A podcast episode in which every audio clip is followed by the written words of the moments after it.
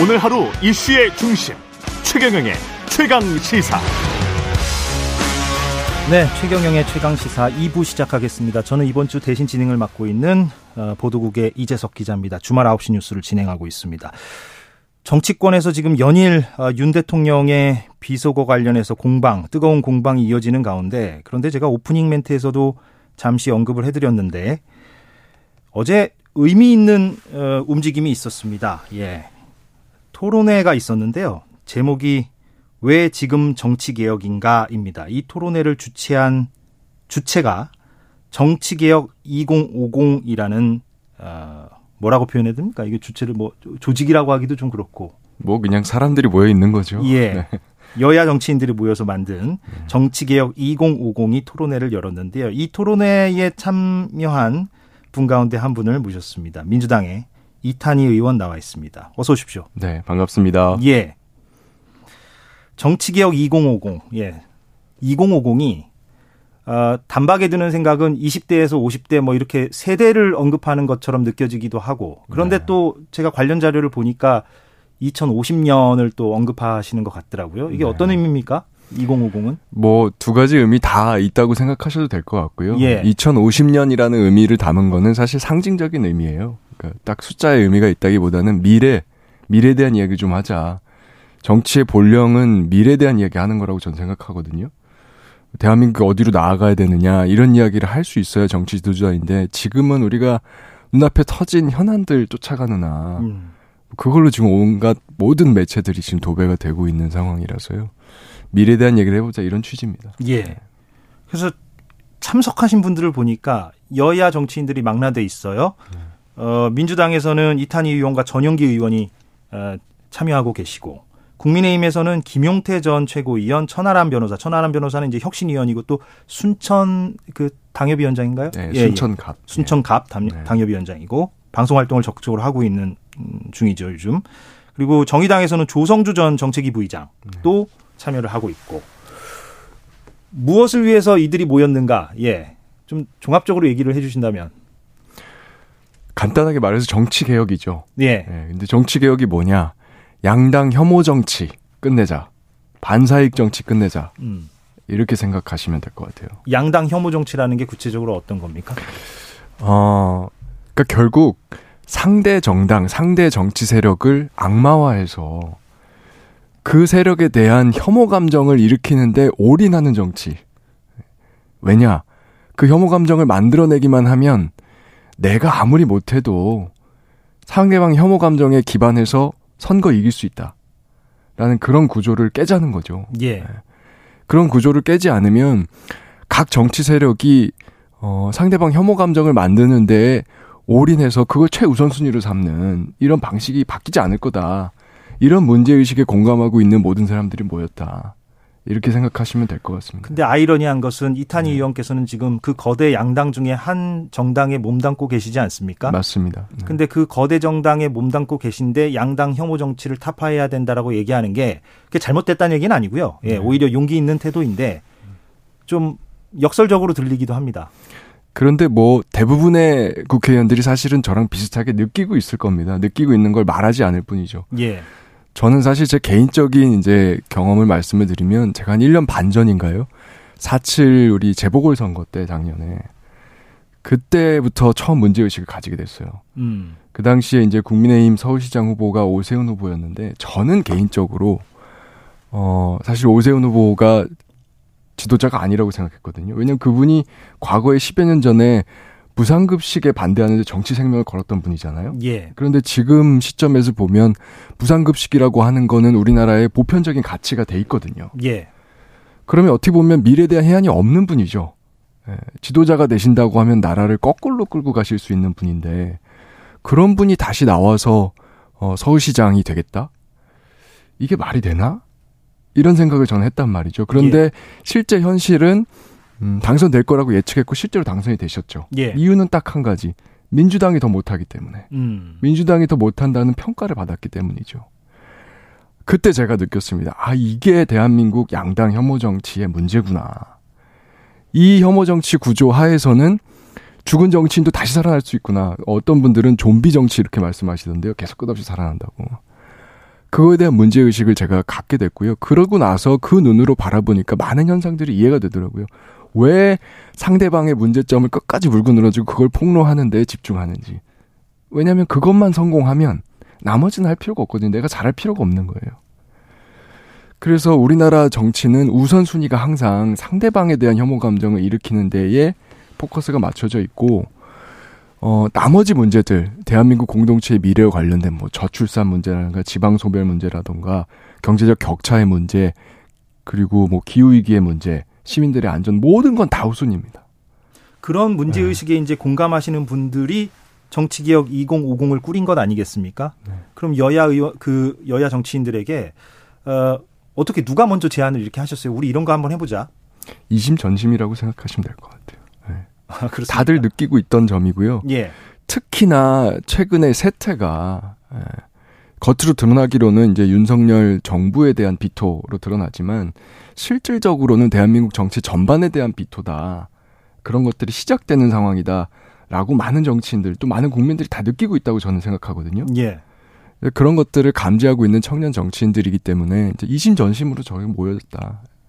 이렇게 생각하시면 될 거예요. 민주당 이탄희 의원과 얘기를 나누고 있는데 잠깐 그 우리 청취자분들이 보내주신 문자 메시지를 소개해드리면 신소영 님은 정치개혁이라는 의제 찬성합니다. 정치권 구태를 청산해 주세요. 이런 응원의 메시지를 보내셨고, 음 그런데 황정현 님은 저는 여야가 갑자기 사이가 좋아지면 그 사이, 사이가 좋아질 때 의심부터 들어요. 같이 도둑질하는 느낌이랄까요? 뭐 이런 표현도 좀 쓰셨어요. 그만큼 네. 좀 불신이 많다. 이렇게 볼 수도 있을 것 같고. 음. 그럼 구체적인 얘기를 좀 해보면 그러면 말씀하신 대로 양당 혐오 정치를 극복하고 개선하기 위해서 그러면 결국에는 이제 법과 제도도 바꾸고 뭐 바꿀 게 한두 가지가 아닐 텐데 뭐 어떤 걸 생각해 볼 수가 있습니까? 어, 저는 핵심 키워드는 다양성이라고 생각합니다. 자원주의, 다양성. 그렇습니다. 네. 예, 예. 당내의 다양성, 그리고 국회 내의 다양성. 어, 당내의 다양성으로 놓고 보자면 사실 최근에 우리 지금 그 대통령의 욕설 파문이 있잖아요. 이것만 봐도 그 짧은 5초도 안 되는 음성 파일을 가지고 정말 수십 가지 버전의 지금 해석이 난무하는 기가 막힌 상황이잖아요. 예. 이게 다 공천제도랑 관련이 있는 것이고 그 공천제도 이면에는 선거제도가 있는 거거든요. 그래서 어 공천제도를 바꾸는 것이 바로 당내 다양성을 음. 증진시키기 위한 방법인 것이고요. 그리고 선거제도를 바꾸는 것은 국회 내에 제3, 제4, 제5의 세력을 만드는 것입니다. 예. 그런 것들이 존재해야만 양 당이 상대방에 대한 혐오 감정에 기반해서만 선거 승리하는 게 불가능해지고 그때부터는 대항 경쟁을 할 수밖에 없게 되는 거거든요. 예. 그런 다당제적인 국면을 만드는 것 예, 이것도 필요하다고 생각합니다. 그럼 그런 다당제를 만들기 위해서 사실 지난번 총선 때도 위성 정당이 만들어지지 않았다면 뭐 완벽하진 않더라도 어느 정도 그런 다당제적인 모습이 좀 구현될 수도 있었을 법 했는데 네. 결국에는 거대 양당이 어, 위성 정당을 만드는 바람에 이게 사실 무산되지 않았습니까? 그러면은 지금 이번 이제 내후년에 총선이 있는데 네. 어떤 게 좀 필요할까요? 가령 뭐 위성 정당 방지법 이런 것들도 마, 마련을 해야 되고 뭐 좀 뭐가 필요할까요? 구체적으로? 방금 말씀하신 이제 구체적인 방안들은 여러 가지가 있을 수 있을 것 같아요. 예. 네, 목표는 다당제적인 국면을 만들어야 된다. 다당제 자체가 꼭 답이다. 이런 차원이라기보다는요. 지금 대한민국에서 예. 그런 국면이 필요하다는 거죠. 그게 예, 5년이든 예. 10년이든 간에 양당이 건강해지기까지만이라도 어 그거를 어 달성할 수 있는 수단들은 여러 가지가 있을 수 있습니다. 그것들에 대해서는 열어놓고 논의를 해야 된다는 생각이고요. 이제 지난 총선 말씀도 하셨는데 그 지난 총선에 대한 반성적 고려에서 이번 대선 때 보시면 모든 후보들이 다 공통적으로 이 대한민국의 승자 독식 구조, 음. 어 그리고 다원주의적 정치 체제의 필요성 예, 이런 것들에 대해서 다 이야기를 했거든요. 예. 굳이 따지고 보면은 저희 모임 같은 경우에는 지금 모든 분들한테 다 초대장을 보내야 될 판입니다. 뭐 예를 들면 윤석열 대통령께서도 대한민국 정치 고질병이 승자 독식이기 때문에 증오와 배제의 정치를 그만하겠다 얘기하셨고 저희 민주당 이제 어 이재명 당 대표의 경우에도 다원주의적인 정치 체제를 구현하기 위해서 선거제도 바꾸겠다 얘기했고 정의당에서도 어 다원주의 연합 정치 시대를 열어야 된다 이런 이야기를 하고 계셨거든요 예, 대선 예. 때까지 그래서 그 모든 분들이 다 공통된 이야기를 한 거예요 사실 그거는 이미 지난 대선 아 지난 총선 과정에서의 어 위성 정당 만들었던 부분들에 대한 반성적 고려가 이미 전제돼 있는 거죠. 예, 깔려 있는 거죠. 네. 예. 그래서 저는 이미 방향은 나와 있다고 보고요. 그 다원주의적인 국면을 만들기 위한 구체적인 선거제도, 음. 선거제도를 어떻게 만들 거냐. 요게 이제 핵심이라고 보는 거죠. 예. 그리고 저희 모임도 이제 어제는 사실은 첫 킥오프 모임이었기 때문에 전반적인 문제점들에 대해서 이제 짚어보면서 공감대를 확인하는 모임이었고요. 앞으로 이제 여러 가지 주제들을 다룰 테지만 그 중에 역시 백미는 국회의원 선거제도 이걸 음. 어떻게 바꿀 것이냐. 그럼 앞으로 토론회가 얼마나 자주 있습니까?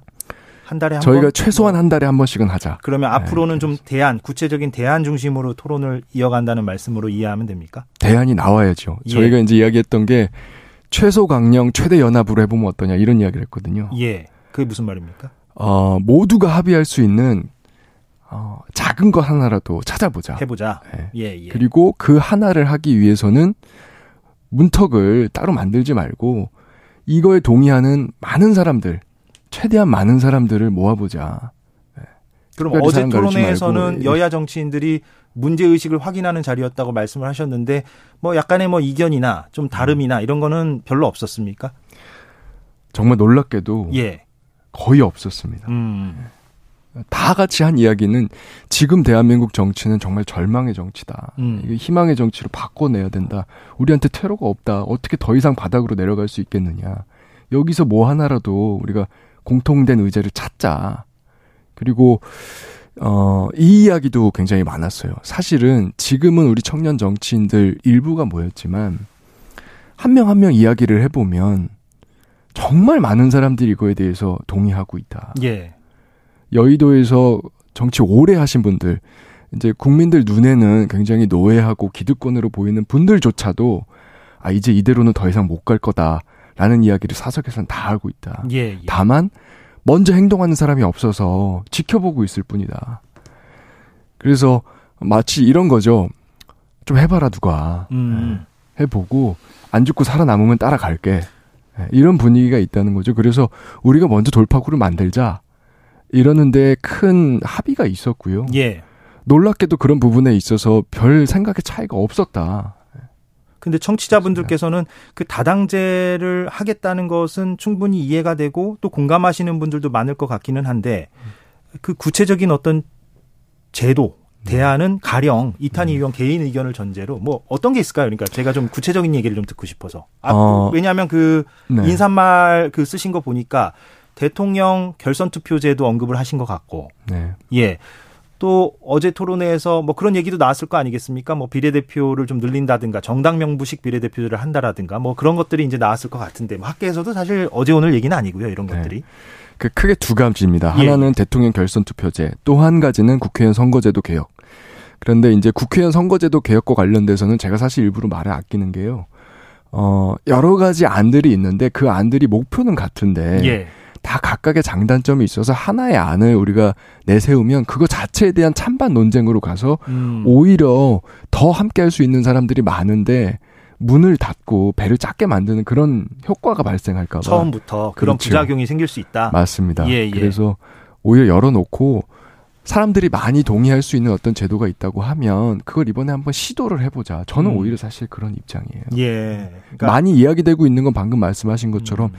비례대표제 확대라던가 아니면 권역별 비례대표제 도입이라던가 석패유지 도입이라던가 아니면 중대선거제 도입이라던가 이런 것들이 다양하게 지금 논의되고 있는 상황입니다. 근데 선거법을 바꾸려면 아시다시피 뭐 의석수 뭐 어느 한 정당의 의석수로만 되는 건 아니고 여야 합의가 있어야 되잖아요. 이건 뭐 어떤 게, 게임의 룰 같은 것이니까. 그러면 내후년 총선까지 어떻게 전망하세요? 좀 아까 말씀하신 대로 말 못하지만 문제 의식은 공감하는 의원들이 적지 않다라고 말씀하셨으니까 내후년 총선까지 그런 선거법 개정이 잘 실현될 수가 있을까요?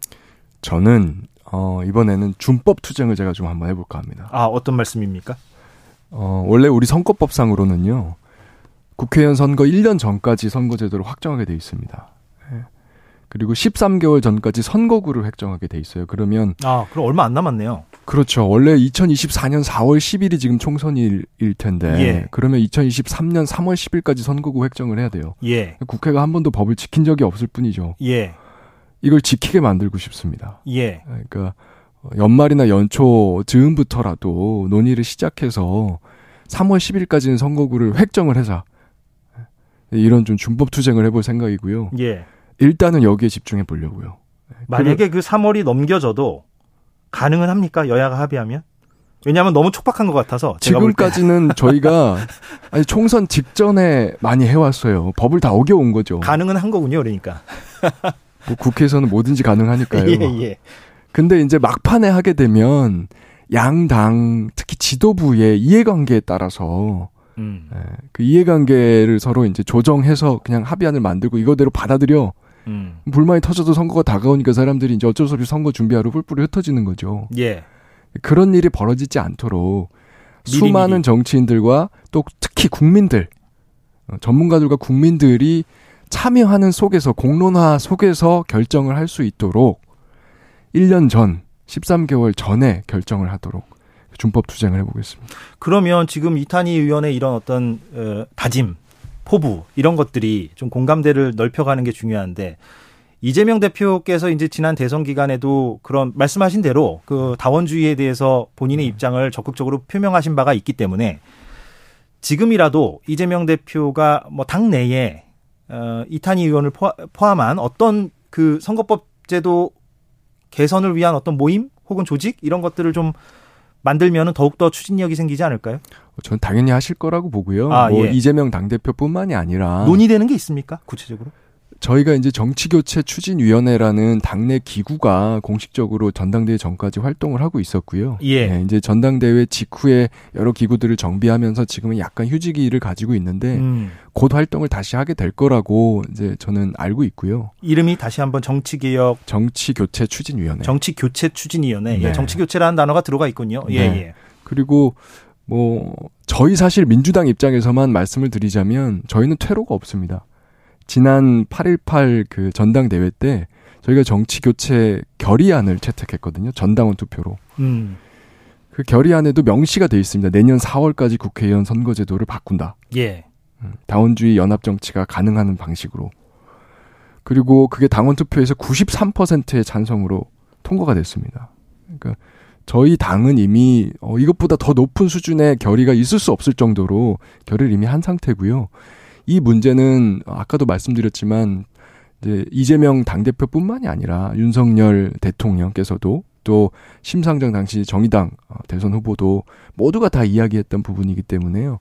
모든 정치 주체는 이 일을 반드시 어, 해내야 될 저는 도덕적인 의무가 있다고 생각합니다. 그렇지 않으면 이제 국민들 앞에서 사기친 거죠. 이탄희 민주당 의원과 얘기를 나누고 있습니다. 그 댓글 중에 9613님이 하루 종일 윤석열 대통령 비속어 논란 뉴스만 보다가 이런 얘기 들으니 반갑네요. 이렇게 예, 보내주셨고요. 그런데 이런 생각은 듭니다. 뭐냐면 정의당 입장에서는 지금 이런 다원주의를 논의하는 것이 뭐 당연히 좋은 얘기죠. 본인들 입장에서도 환영할 만한 일이고 사실 정의당은 뭐 오래전부터 그런 어떤 다당제를 주장해 왔으니까. 어, 민주당의 입장은 방금 전 설명해 주셨으니까 알겠습니다. 그러면 국민의힘이 이제 이런 문제 의식에 좀 공감해주고 나서줘야만 선거법 제도가 바뀌는데 선거법이 바뀌는데 속도가 붙지 않겠어요? 어떻게 보십니까? 저는 정치는 살아있는 생물이라고 하잖아요. 지금처럼 계속 갈 수는 없다고 생각하고요. 예. 국민의힘 예. 내부에서도 반드시 계기가 있을 거라고 생각합니다. 반드시. 음. 그 그렇게 판단하시는 근거는요? 이게 보시면 어 양당 혐오 정치라고 하는 게 국민들이 최대의 피해자이기도 하지만 정치인들도 행복하지 않습니다. 끝없이 상대에 대한 혐오 감정을 불러일으키는 이 정치가 사실 여기서 무슨 보람이 있겠으며 예. 또 혐오 감정이라고 하는 거는 양날의 칼이거든요. 대상을 계속 바꿔가면서 먹이를 찾아요. 상대에 대해서 혐오를 만들었다고 자기가 생각하는 순간 사실은 그 혐오 감정 자체가 근 대한민국을 지배해 버리는 거거든요. 그러면 예. 나중엔 또 내가 대상이 됩니다. 그렇기 때문에 대통령 5년 동안 어떤 생산적인 일도 하지 못하고 끝나고 나서 구속되거나 이런 일들이 계속 반복되어 온 측면도 있는 거거든요. 그것에 대한 문제의식이 국민의힘에서도 당연히 있고요. 왜냐하면 야당도 해봤고 여당도 다 해봤고요. 또 예전에는 우리가 10년 주기설로 바뀌었지만 이게 5년으로 더 짧아지고 있지 않습니까? 그래서 분명히 그 문제 의식도 있고요. 그게 예. 수면 위로 폭발하는 순간이 저는 반드시 온다. 피할 수 없을 거다. 확신합니다. 알겠습니다. 다음번 토론회 하시고 한번 또 나오시면 좋을 것 같습니다. 네. 불러주시면 오겠습니다. 예. 여기서 마무리를 하겠습니다. 어, 더불어민주당 이탄희 의원과 얘기 나눴습니다. 고맙습니다. 네, 고맙습니다. 예.